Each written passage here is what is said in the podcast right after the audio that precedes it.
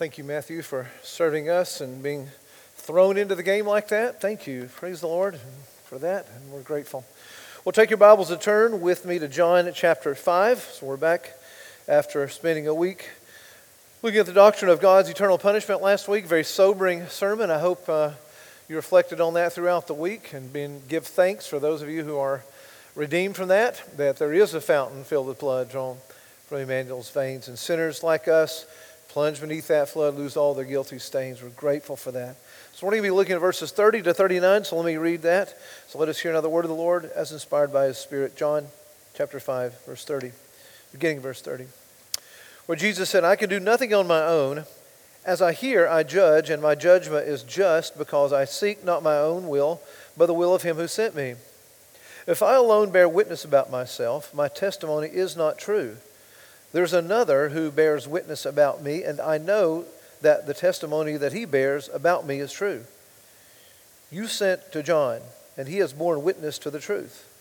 Not that the testimony that I receive is from man, but I say these things so that you may be saved. He was a burning and shining lamp, and you were willing to rejoice for a while in his light. But the testimony that I have is greater than that of John the works that the Father has given me to accomplish, the very works that I am doing, bear witness about me that the Father has sent me. And the Father who sent me has himself borne witness about me. His voice you have never heard, his form you have never seen. And you do not have his word abiding in you, for you do not believe the one whom he has sent. You search the scriptures because you think that in them you have eternal life. And it is they that bear witness about me. I'll read verse 40. Yet you refuse to come to me, you may have life. This is the word of the living God. May He add His blessing to this reading of it. Let's pray. This morning, Father, pray the words of my mouth, meditations of my heart, pleasing in your sight, O Lord, our rock and our redeemer. I pray that you would bind your word to our hearts, you would use it to transform us, that we would hate what you hate and love what you love, Lord, more and be more like your Son, the Lord Jesus Christ, after we leave here today than we were when we arrived. And throughout the week, Lord, your word would sustain us and keep us and grant us persevering grace. And God, we pray as we always do, if there be one here who does not know you, today will be the day you plant a seed in their hearts to begin drawing them to yourself through your word, by your Spirit, and they be saved and living for your glory all out. Thank you, Lord, for this privilege of preaching your word and hearing your word preached and taught. May you be honored and glorified in it. May your church be built. In Jesus' name, amen. Well, as all of us know, we are Americans after all, that our justice system, our court system, is based on witnesses. Here's what I mean by that. If you want to prove a criminal guilty or not guilty, you will need witnesses to prove their guilt or their innocence. And I saw this for many years. I was, a, as you know, a newspaper journalist, and for one year I was a court reporter. And so I would sit, my job all day was to sit, sit all day in court and listen to testimony. And I would always think, I wonder if they're guilty. And I would always judge, what do I think about this? Because we, the strength of the testimony, the strength of the witness determines almost everything in courts. So today's text kind of sets up like that. And Jesus is, it's, it's almost like a courtroom setting. So I want you to think that way this morning as we look at these four wit- what I'm calling four witnesses. And the four witnesses to the divinity of Christ, to his to the fact that he is the Messiah. So Jesus is on trial for the charge of blasphemy. He's accused by the Jews. He claimed to be the Son of God, the Messiah. He claimed to be God, basically. And of course, the Jews, rightly so, take that very, very seriously. I mean, Jesus affirmed that right there in, in the courtroom, as it were, here. Jesus said, Yes, I am making that claim. He's very clear about that. Jesus does not stutter one bit, does he? And so we can imagine the scornful looks that adorn the faces of the priests or the other rulers sitting in judgment ready to convict him and have him stoned to death. Can't you imagine that? this guy claims to be the Messiah. I mean, think how we would respond if this morning I got up here and instead of preaching the word, I said, I am Jesus. This is fulfilled in your hearing. You would have a different look on your face, I think. You'd think I've been celebrating Tennessee's victory myself too much or something like that, but you would not believe me and you would be very upset, I think, and you should be. So you kind of put yourself in their shoes. He claims to be the one spoken on the Old Testament, fulfillment of the, of the thing, of the Word of God. And Jesus, acting as his own attorney, he needs no attorney, right? He is Jesus, announces four witnesses to support his claims. Here in verse 31, Jesus acknowledges that Jewish legal, legal procedures require independent witnesses. He says, I, if I alone bear witness about myself, then my testimony, and I think a good translation is, is not deemed true. He's not saying I'm not telling the truth. He's telling the truth. He is the truth. He's going to claim in John 14, that well known verse, John 14, 6. He says, My testimony of my own, my own witness will not be deemed true because, of course, I believe I'm the Messiah, and you don't. So, in other words, if Jesus makes claims about himself, it's not a valid testimony, and that's why it's translated the way it is. So there must be valid witnesses that would agree with Jesus' testimony, that back up his claim, support his claim. I mean, anyone can claim to be divine. We've seen that, haven't we, throughout our history, recent history. I mean, false messiahs have, have done so through the ages. Adolf Hitler claimed to be not just the, der, der Fuhrer, he claimed also to be the Messiah of Germany and the Aryan race. He was the Savior, he said. And his Reich, his kingdom would last a thousand years. It lasted 12 years because he's not the Messiah. We know he's one of the most evil men in all of history. Think of David Koresh back in the 1990s, a cult leader, claimed to be Jesus, claimed to be the Messiah. Charles Manson, probably the most notorious criminal in American history, perhaps, back in 1969, for known for the murder of eight uh, eight people in Hollywood, very notorious criminal. He claimed to be Jesus Christ, and he had sort of a cult like following among some of the hippie uh, generation of that time. And many, uh, for years, admired him because but he claimed to be Jesus. Of course, we know what a, what a, a reprobate and a wicked, wicked man he was, and uh, died just a few years ago. But he claimed to be Jesus. But Jesus. Jesus was different how he went about proving his messiahship. He said, There's another who bears witness about me, and I know that the testimony that he bears about me is true. And to the dismay of the prosecution, the Jews, Jesus produces a surprise witness. the witness of God. We're going to see that. He brings the Father, God, the sovereign creator of the universe. He's going to witness to my, my uh, Godship, my Lordship. And this not just demands his acquittal, and it does, but also demands our faith. It demands something from us that we believe in him. That if he proves himself to be the Messiah, that we trust in him alone for the forgiveness of our sins and all hope of eternal life. He is our Lord and our Savior. So it's not just the, the Jews who are compelled to do something about Jesus, it's us. Always, always, always, of course. The Christian faith, of course, is anything but blind. You think about how courtrooms, and I've been in a lot of them, again, as a journalist, thankfully not as someone who's on trial, but as a journalist. And, you know, it always often feature this image of the blindfolded lady saying, justice is blind. Justice is just, in other words. But the Christian faith is not a blind leap in the dark, right? John Mellencamp saying about the blind faith of Jesus. Well, that's not the Christian faith. I'm not sure what he's singing about there, right? I think it rhymed with the next line in his song and it fit in with what he's singing about.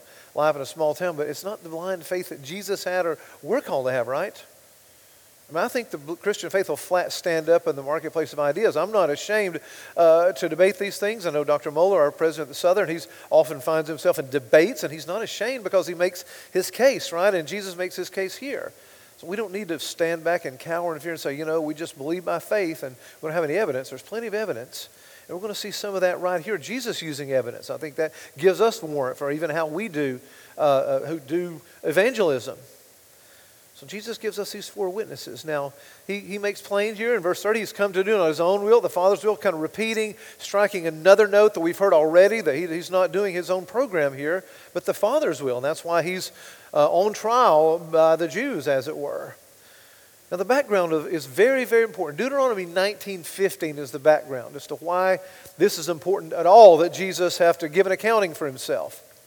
Deuteronomy 19.15 in the, the Mosaic Law of Moses um, the single witness shall not suffice against a person for any crime or for any wrong in connection with any offense that has been committed.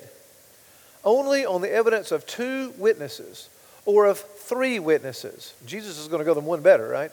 Two or three witnesses shall a charge be established. And shall a person be acquitted, in other words, as well?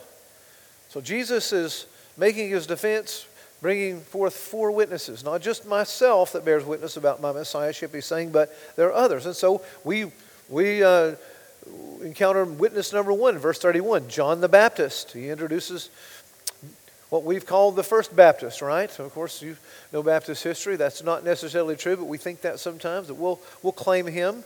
But the purpose of his ministry was to prepare the nation for the Messiah, the Jewish nation for the Messiah. He was the last of the Old Testament prophets, raised up by God, called to prophesy, called to preach the gospel, the good news of that those who walked in darkness had seen a great light, and the light was Christ.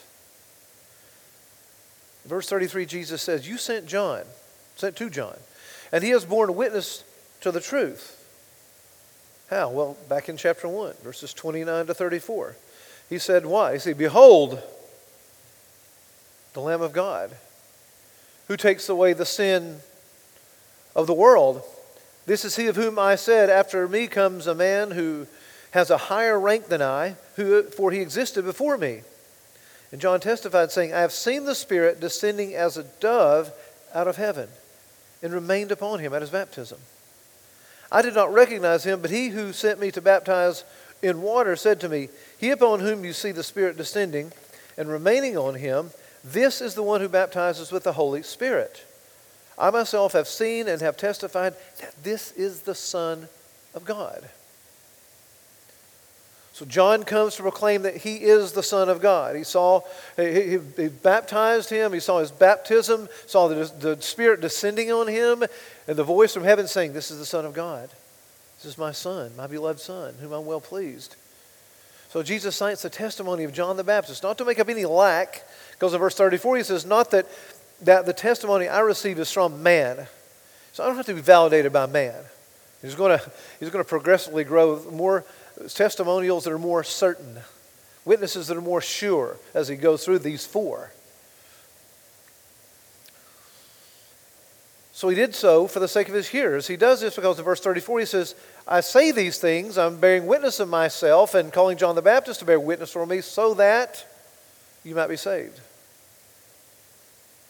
John's faithful witness was so that they would be saved through him. Jesus came to sinners, came to save sinners by faith in himself. Jesus calls John a burning and shining lamp.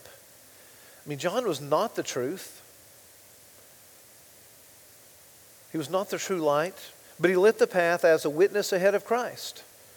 This is why, what the world needs today. This is why, in part, we're being sanctified so that we can be a, a burning and shining lamp for the gospel of Jesus Christ, for uh, a witness for Him. He needs witnesses who shine with the light of the truth and burn with the passion for the glory of God in Jesus Christ. And that's what we're called to be. We're called to be witnesses, just like John the Baptist. We're called to be Jehovah's true witnesses. We're, no, the false witnesses go door to door on Saturdays, right? But we're called to be Jehovah's true witnesses.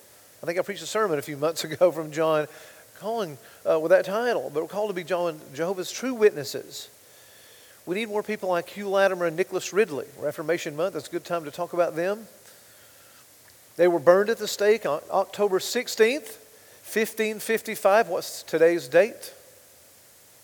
October 16th, right? Am I right about that? I think I'm right about that. 467 years ago today, so we're celebrating this anniversary today, they were burned at the stake for preaching the truth of Jesus Christ in London. Latimer, when he's tied to the stake and set to flames for refusing to abandon the gospel, he turned to Ridley and called out very famously, Be of good comfort, Master Ridley, and play the man. We shall this day light such a candle that by God's grace in England, as I trust, shall never be put out. Are we ready to witness for Jesus like that? And we live in America, and it's, we've been at ease in Zion for a long, long time. I'm not sure in the days and months and years ahead till Jesus comes back, it's going to be that easy here in our country. And I really think that might be good for us. Not that we all have a, a, martyr complex or want to be burned at the stake, but for us to be challenged and say that these, these men, they believe the gospel, all their hearts, they laid down their lives for it.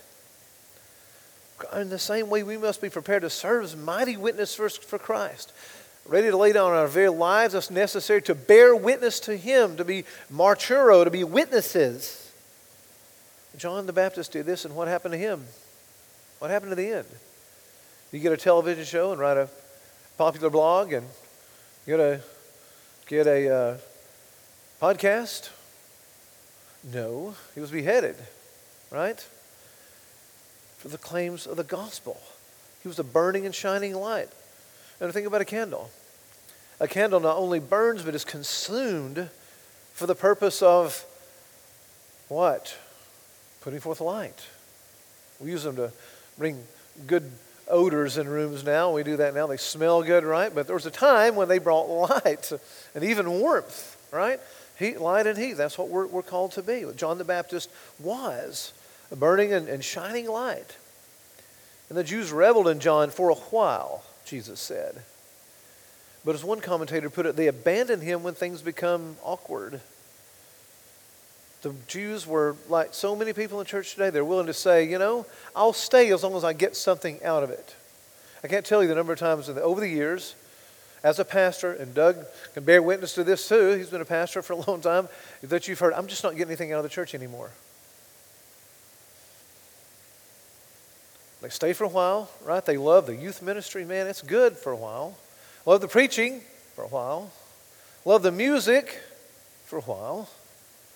But then it just, they're there for that reason and that reason. They kind of just, eh, not getting a lot out of this anymore. We'll go to, you know, this church over here. They've got this.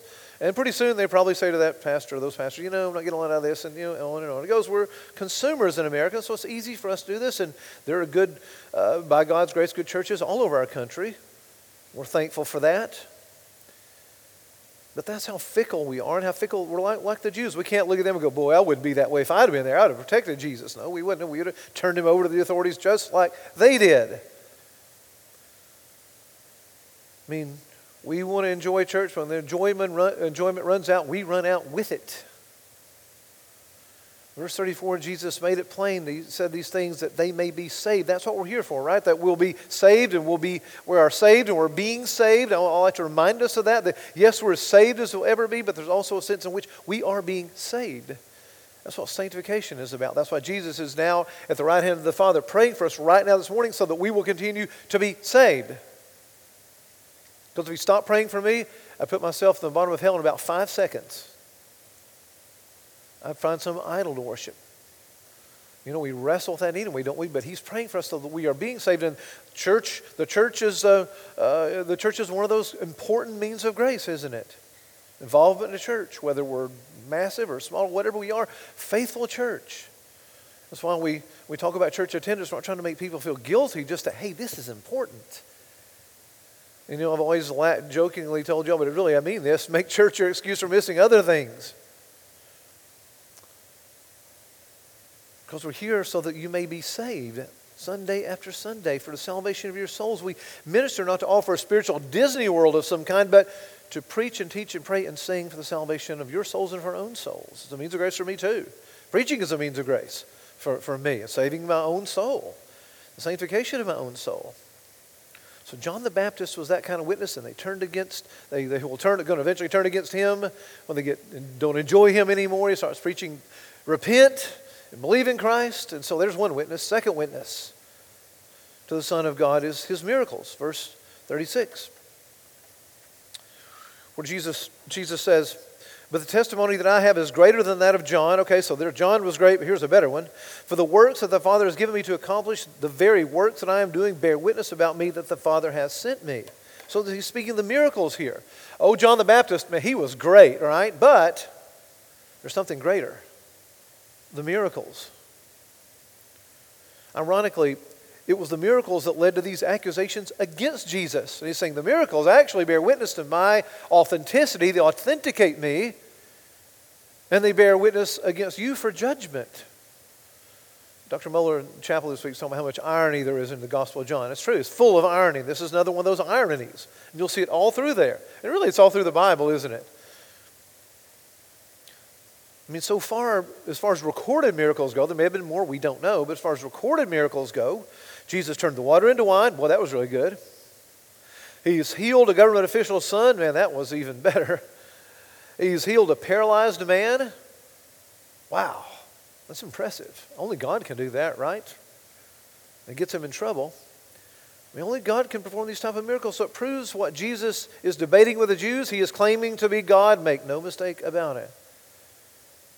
And the main time, purpose of these miracles, I think this gets lost sometimes in our, our, our studying of the Bible, uh, was to serve as signs of his divine power and his glory. That's the main purpose of the miracles because think about Lazarus.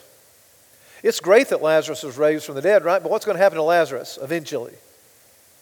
Jesus didn't come back in his during his era, right? So he's going to die. And that was great insofar as it goes, but man, I'd rather be taken into hell. I'll be Enoch.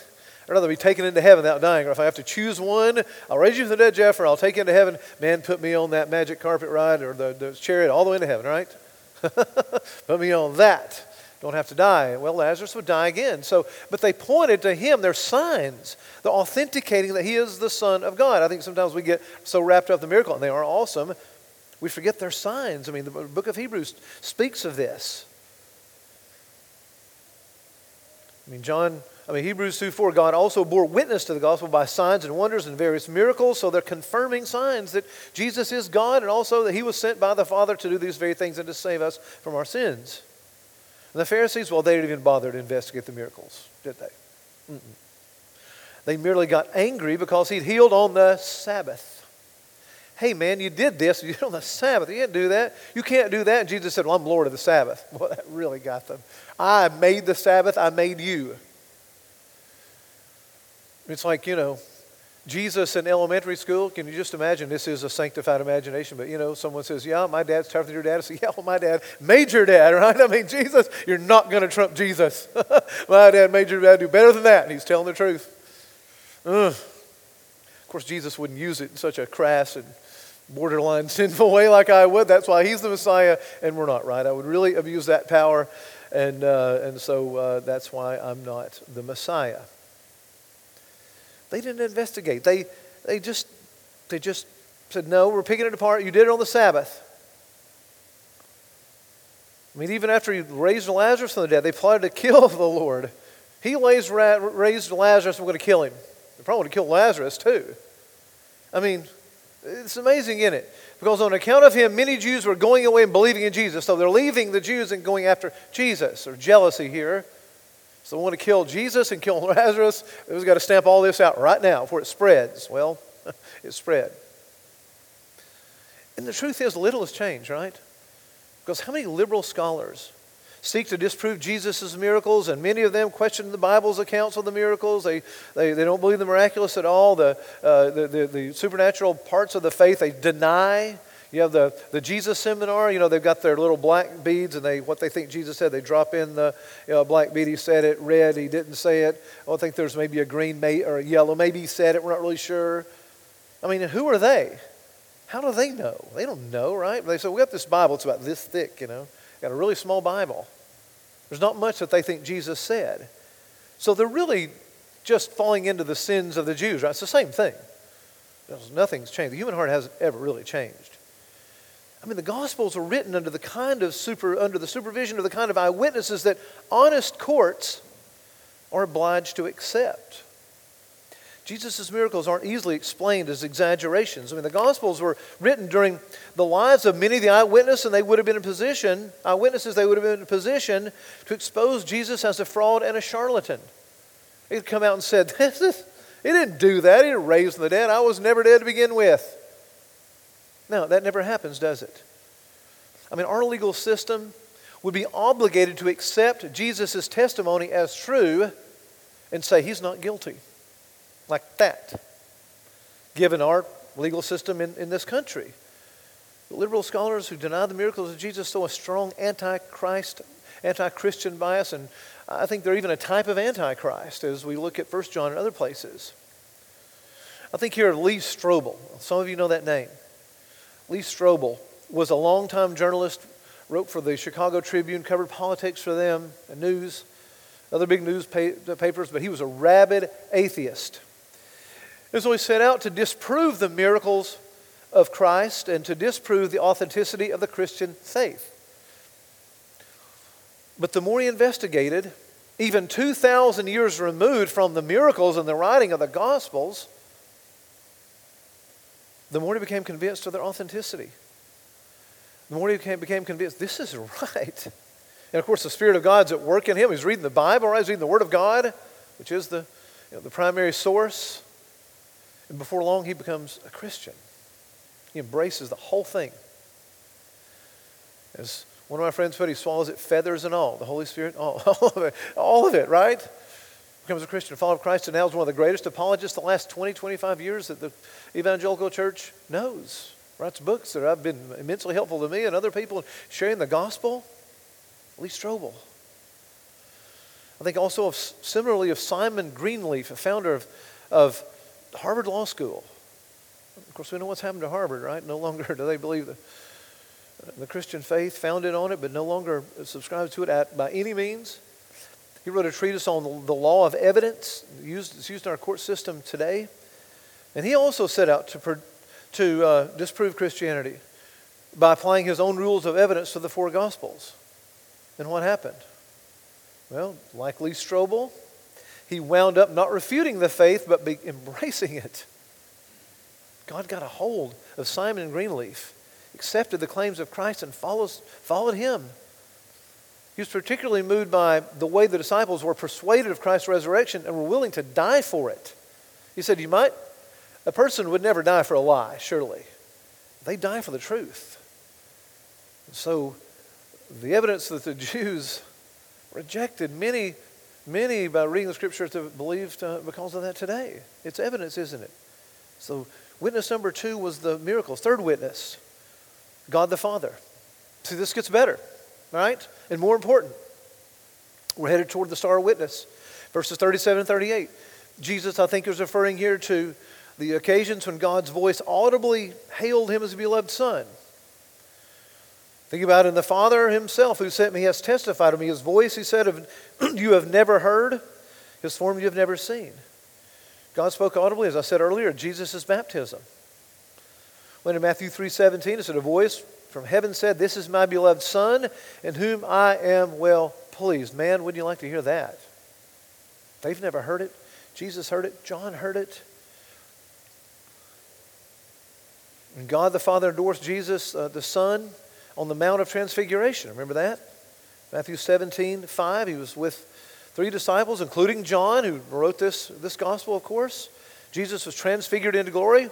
Said a bright cloud overshadowed them, and a voice, excuse me, from the cloud said, This is my beloved Son, with whom I am well pleased. Listen to him. In other words, hear his word. Listen to him. The Father said it. Listen to his word. Suggestive. Well, Come back to that in a minute.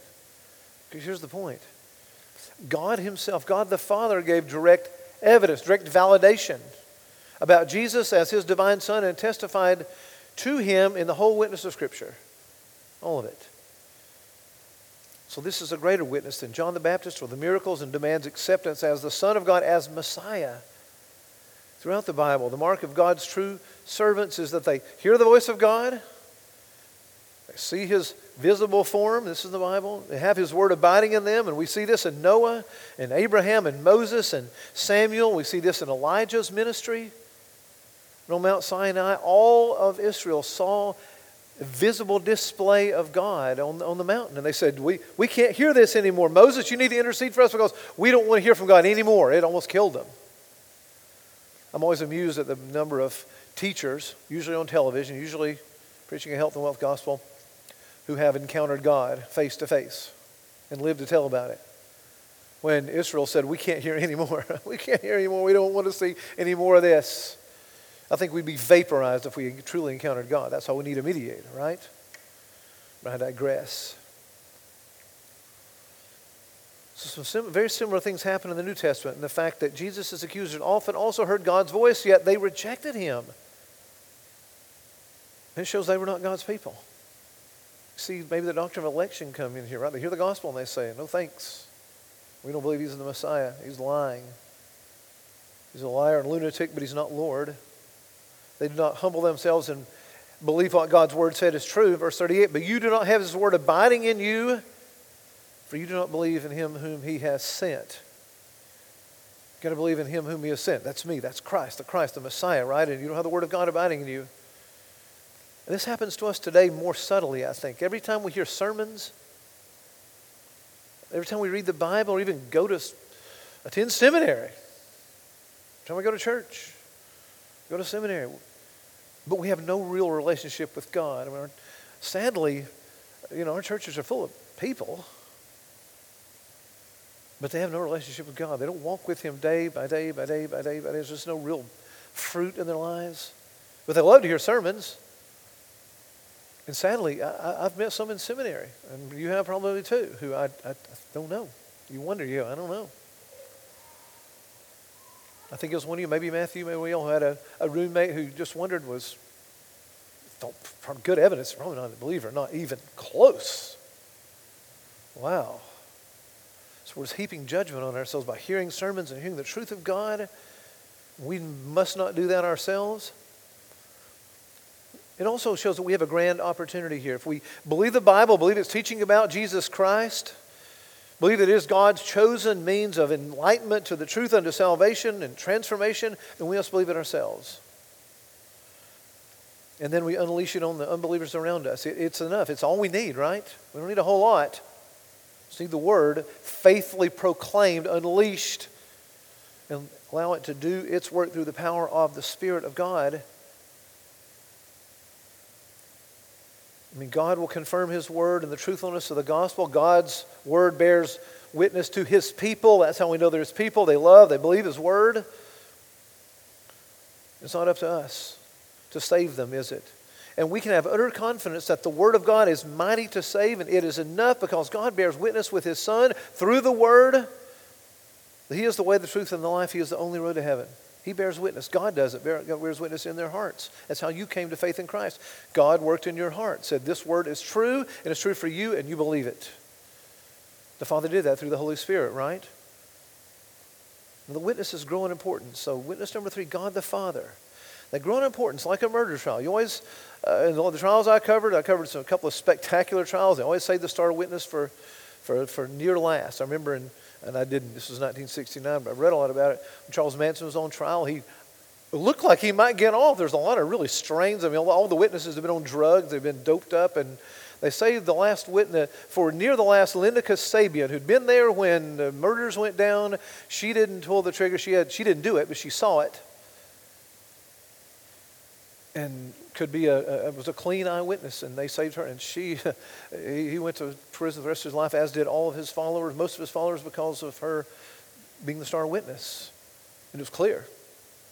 That's what's happening here. Star witness comes last. That's what Jesus, I think, is doing here. Nothing accidental in Scripture is the way the Spirit inspired it, right? I don't believe that. With his case already well developed, he brings the star witness. Here it is God's testimony through his word. Not just a portion of the word, it's all of it. Of course, this would be what? Romans? No. this would be the Old Testament, right? So the Old Testament enough to save? Absolutely. There's no, no question. Witness number four, the Scriptures. Let's read verse 39. I'll read 40 with it. You search the Scriptures because you think that in them you have eternal life. And, and you're right, thinking that. It is they that bear witness about me. And of course, in the hard heartedness, verse 40, yet you refuse to come to me that you may have eternal life. The Old Testament leads to eternal life. I love the Gideons. I have two uncles who were Gideons. You know, who knows what who Gideons are? Who had Gideon Sunday growing up in church? Some of you are looking at the Gideons. Well, ask your parents if you go to church. They're, they're a ministry that was very popular in the Deep South. Uh, and nationwide, they give out the Bible. And I appreciate, love their ministry. Sometimes they give, they give the New Testament, Psalms and Proverbs, and the Old Testament's gone. It's kind of a Marcionite approach to the Bible. I, I appreciate that, but I think we need the whole Bible. You could get, I think you could give them the Old Testament, you know, and maybe John.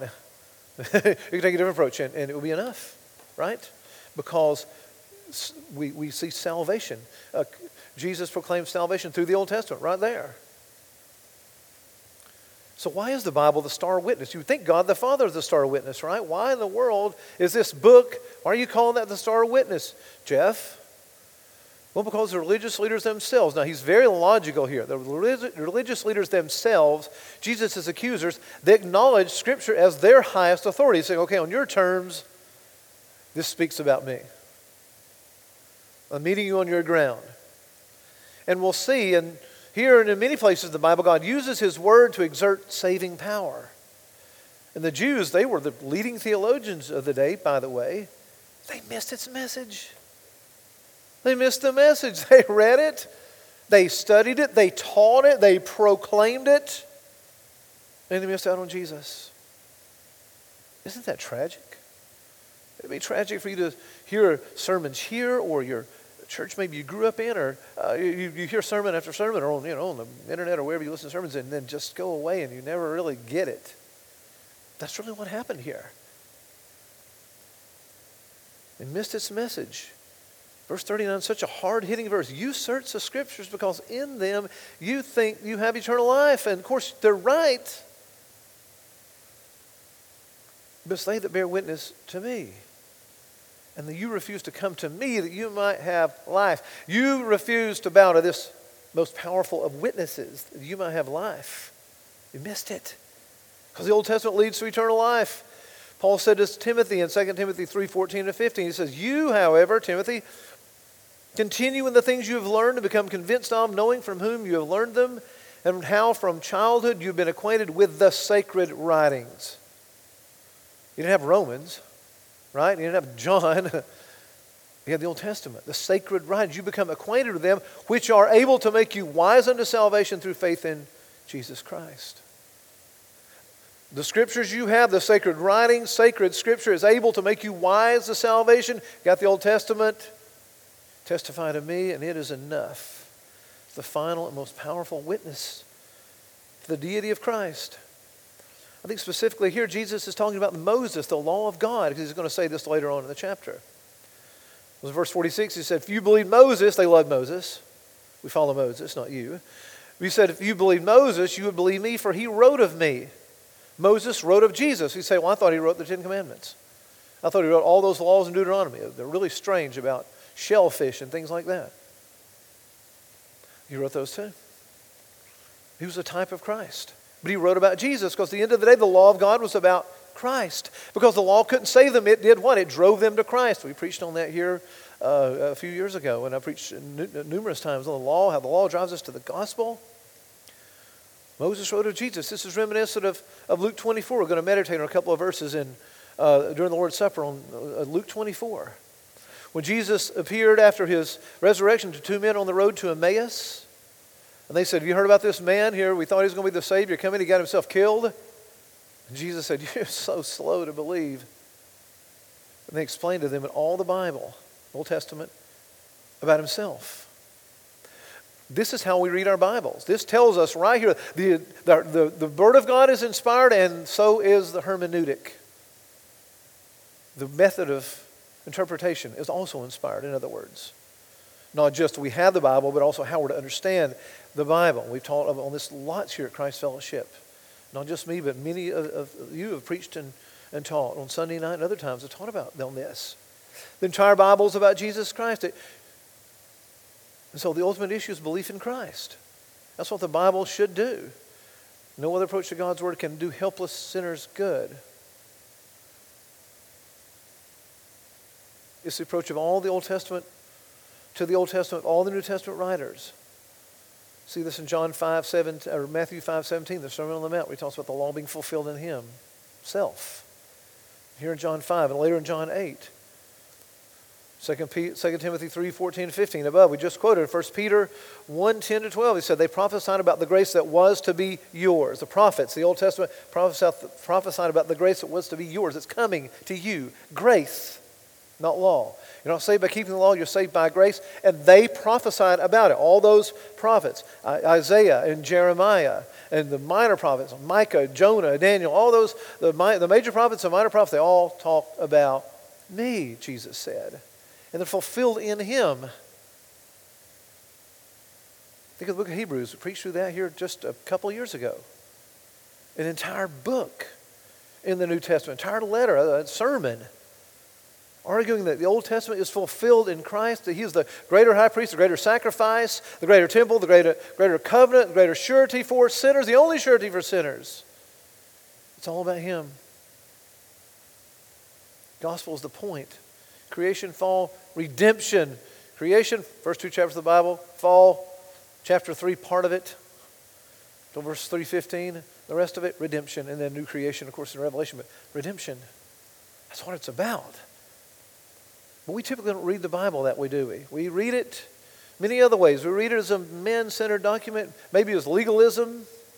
The Bible is a bunch of do's and don'ts, a bunch of laws, and don't ever get past that and say, man, I can't do that. And you're right. Without grace, we can't do that. It drives us to grace, right? We read it with end times, what I call end times enthusiasts. I grew up with this approach where I got sermons on the rapture, the secret rapture, almost every Sunday. It's all about the rapture. It's like taking the telescope and looking the wrong end. look at the fat end and looking at it, it just puts it farther away. That's what it did. It, it's not the way to read the Bible. The lens is Christ. Our confession of faith of Southern Baptist says that, and it's right. And we read it as moral example. Jesus is an example to be followed. He is, but we can only do that by the Spirit after we're saved, right? But we read it as moral example. All the, all the people in the Bible, they're just moral examples. Jesus, he's a moral example to how we ought to live our lives. We say, well, it's what it means to me. That's kind of a reader response theory. This verse means to me. You've probably heard that. I've heard that in church. Or life verse. Everything's life verse with no context at all. Just one verse shorn from its context, and that's my life verse, and that's it. I build my whole life on that without any context. And I think most popular today is kind of a therapeutic approach. The Bible is a self-help manual. You know, I think we kind of wish sometimes that it had tabs on the outside, like anxiety and fear and like money and things like that. You know, we just, okay, I'll read the Bible because it's that way. And all that's in there, but that's not what the Bible, it's not a self-help document, a self-help manual. Because we tend to read ourselves into the narrative in such a way that David and Goliath, well, that becomes about slaying the giants in your life. And of course, God does give you the, that's right, in a, in a sense, that's not what that's about. We read ourselves into the narrative that way. How to face the giants in your life. My favorite five smooth stones to wealth and prosperity from David and Goliath. Now that took some creativity. I give them an A for creativity, right? How you got to your bank account being filled from David killing the giant. Or five indisputable ways to grow your church. I heard that preached at a serious conference one time from this text. Church growth in David and Goliath. Your church will be as big as Goliath. I guess that was the, the, the theme. I don't know. that's the least one I think I took home from it, but that's how we read it. Noah's Ark, you know, we've got the, you know, we have our children, we have the Noah's Ark on the nursery and our, on the walls, you know, and Lisa always gets on to me, so I go in people's nursery and say, oh, you've got a picture of God's wrath on your wall. How about that? You're going to learn about God's judgment right off the bat. That's beautiful. Of course we know.